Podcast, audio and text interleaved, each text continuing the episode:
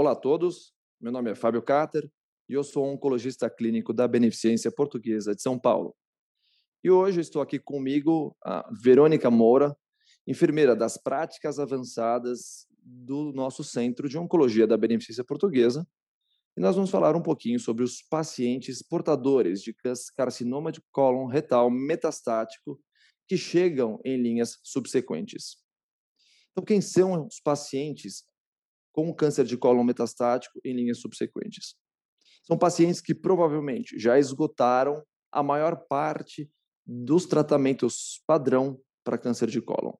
Então, são pacientes que já utilizaram o fluoracil, já utilizaram oxaliplatina, já utilizaram irinotecano, algum tipo de anti-VGF, de antiangiogênico, ou mesmo algum anti-EGFR, uh, e que se colocam uh, ainda aptos para receber qualquer forma de terapia, seja por volume de doença, ou seja por bom performance status.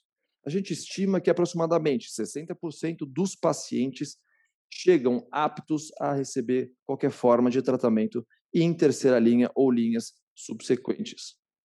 Esses pacientes devem, ou recomenda-se que eles possuam bom performance status entre 0 e 1, para que a gente consiga estabelecer qual a melhor estratégia de tratamento.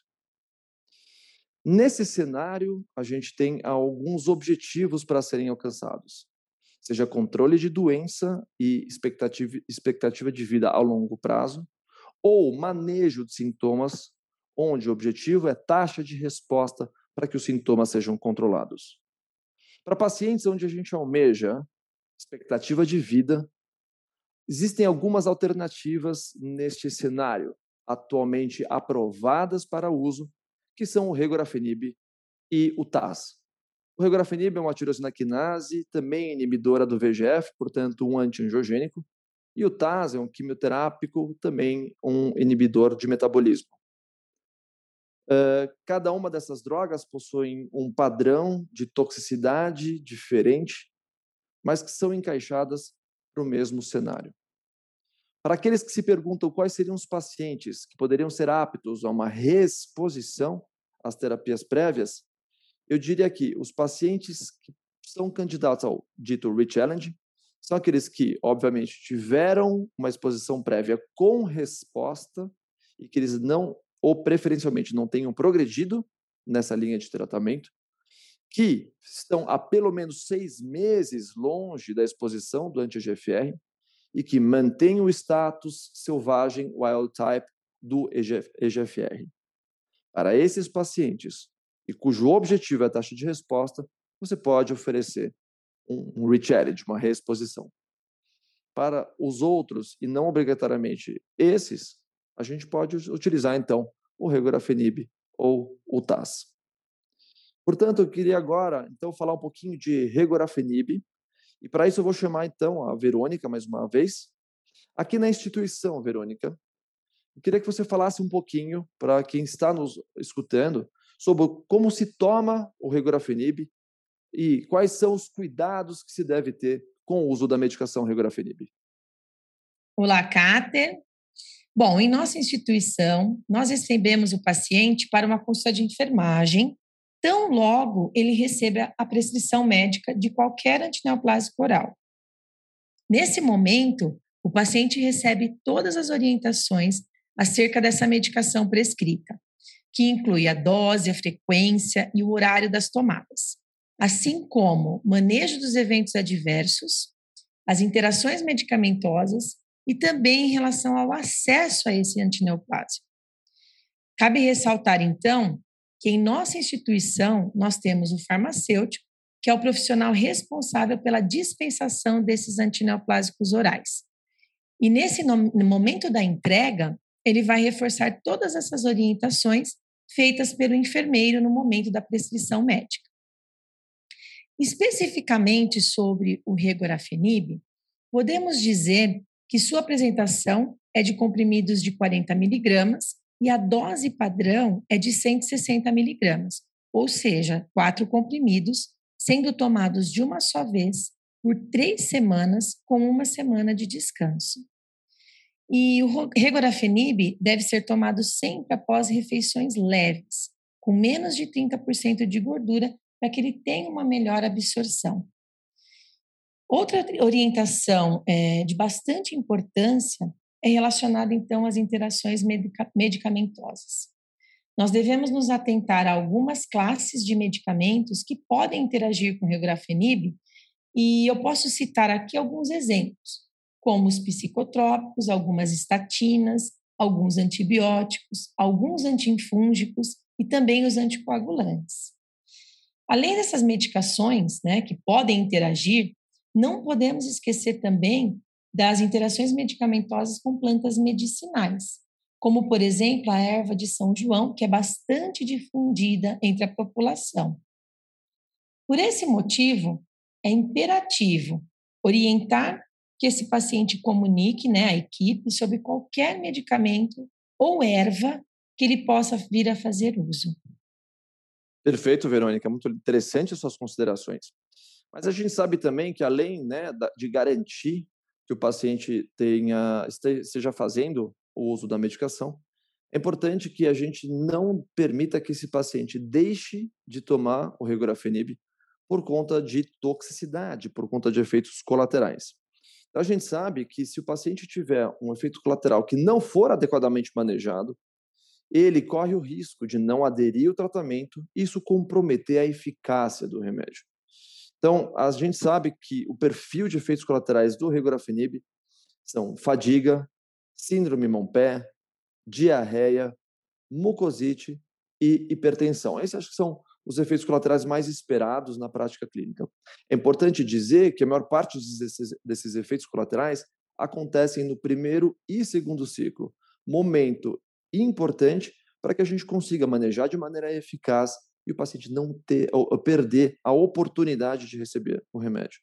Por conta disso e até vislumbrando esse eventual, essa eventual perda por toxicidade, os autores, ah, existe, ah, existe um trabalho na literatura cujos autores eles justamente questionaram se, se a gente conseguisse oferecer uma dose ajustada, adequada para o paciente, com escalonamento de dose a partir de efeitos colaterais, se isso não seria uma estratégia melhor do que fixar a dose que a Verônica acabou de explicar para a gente de quatro comprimidos, ou seja, 160 miligramas. O nome desse estudo é o estudo REDOSE, é um estudo de fase 2 randomizado, onde o, o, braço A, que era o braço estudo, era o braço de escalonamento de dose, e o braço B era o, estudo, o braço com a dose cheia de 160 miligramas. No braço A, os pacientes começavam com 80 miligramas, dois comprimidos, na primeira semana passavam para três comprimidos, ou seja, a dose de 120 miligramas na segunda semana, se não tivessem nenhuma toxicidade, grau 3 ou 4. Se eles chegassem na terceira semana, novamente, sem nenhuma toxicidade, grau 3 e 4, eles passariam para a dose de 160 miligramas, ou seja, os quatro comprimidos que eles utilizariam nessa última semana. Aí eles param na quarta semana e são reavaliados para reinício do segundo ciclo. Ou seja, começa com dois, uma semana depois, três comprimidos, uma semana depois, quatro comprimidos. E o endpoint primário desse estudo era chegar no terceiro ciclo. O que a gente percebeu aqui com o escalonamento de dose, 43% dos pacientes chegavam ao terceiro ciclo versus 26% dos pacientes que utilizavam a dose fixa de quatro comprimidos por dia. E isso responde a nossa pergunta: repercutir em benefício de sobrevida global, que foi de 9,8 meses para quem fez o escalonamento de dose, versus seis meses para os pacientes que não faziam escalonamento de dose. Hazard ratio de 0,72, que quase teve significância estatística. Mas o ponto que eu quero chegar, é, importante dessa nossa discussão, é que fazer o manejo de dose por toxicidade, essa sim é a melhor solução para que a gente consiga oferecer o tratamento para o paciente e que esse tratamento se torne eficaz.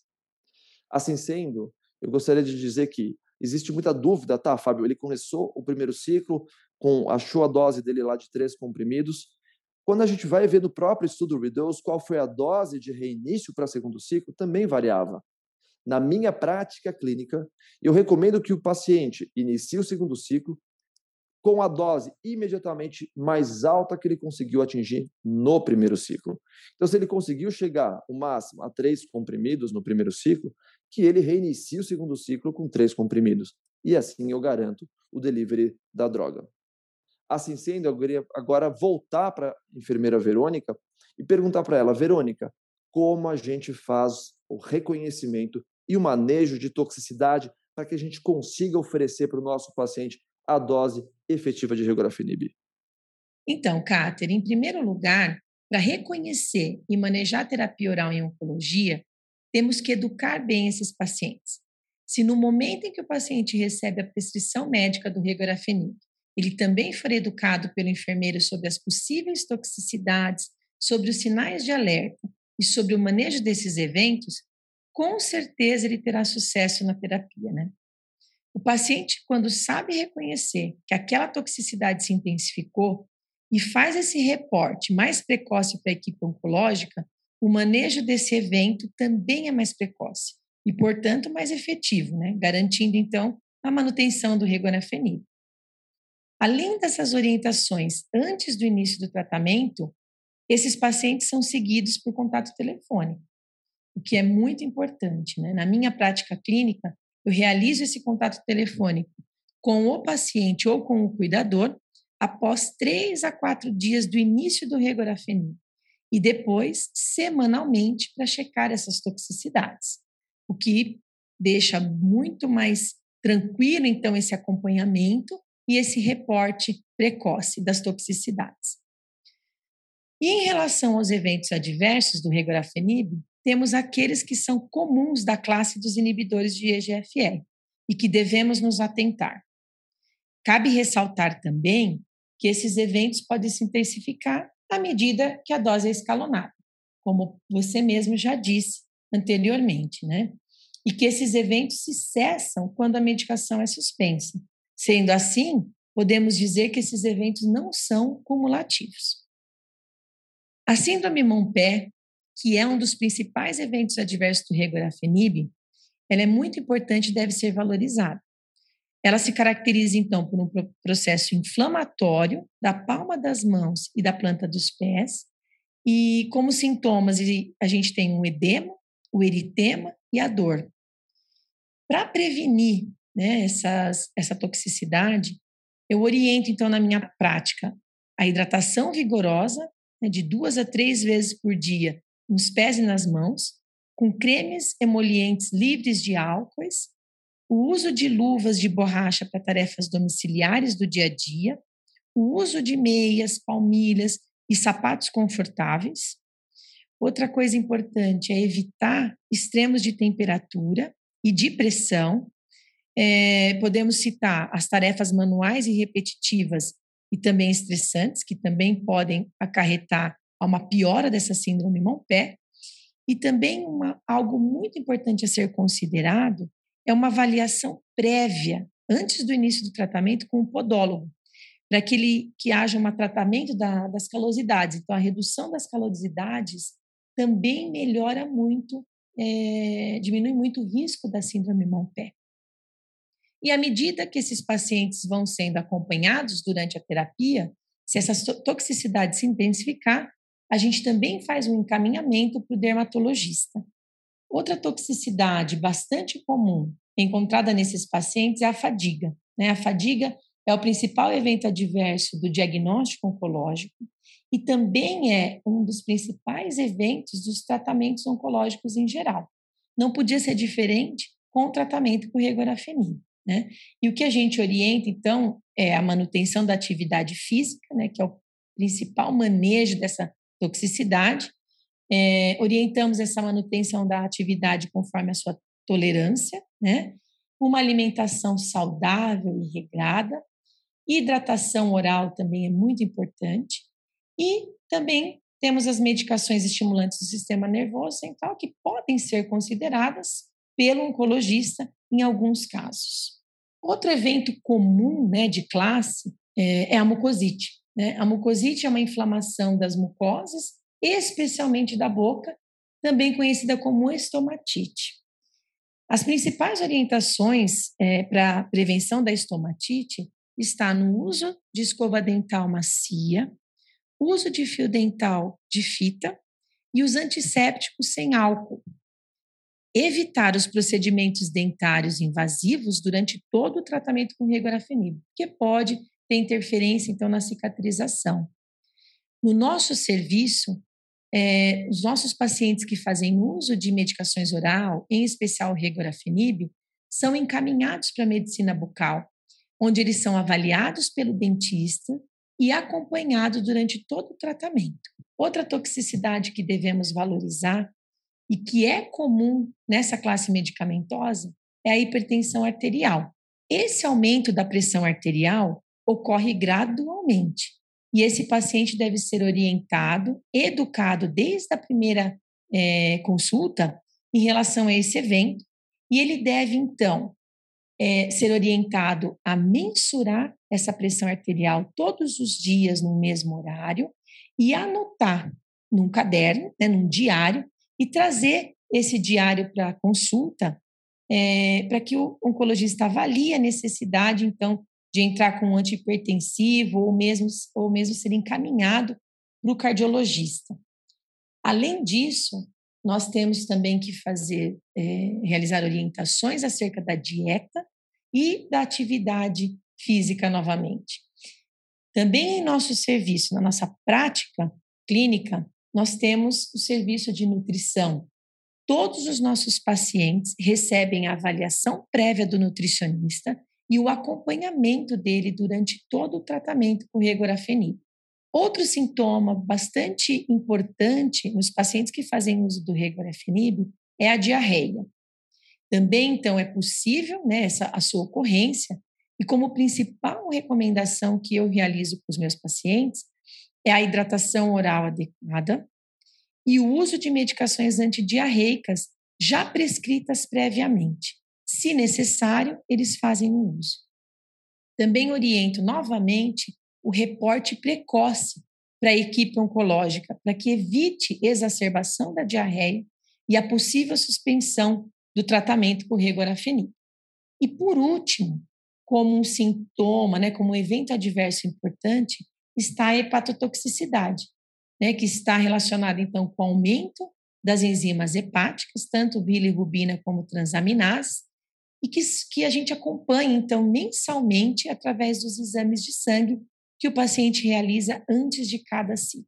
Se eventualmente houver uma alteração importante, essa dose pode ser, então, manejada pelo oncologista. Em resumo, para o sucesso do tratamento com regorafenib, a educação quanto ao manejo precoce dos eventos adversos são cruciais. E quanto menor né? Quanto melhor o manejo dos eventos adversos, maior adesão e, consequentemente, maior benefício do tratamento, melhor qualidade de vida e sucesso da terapia.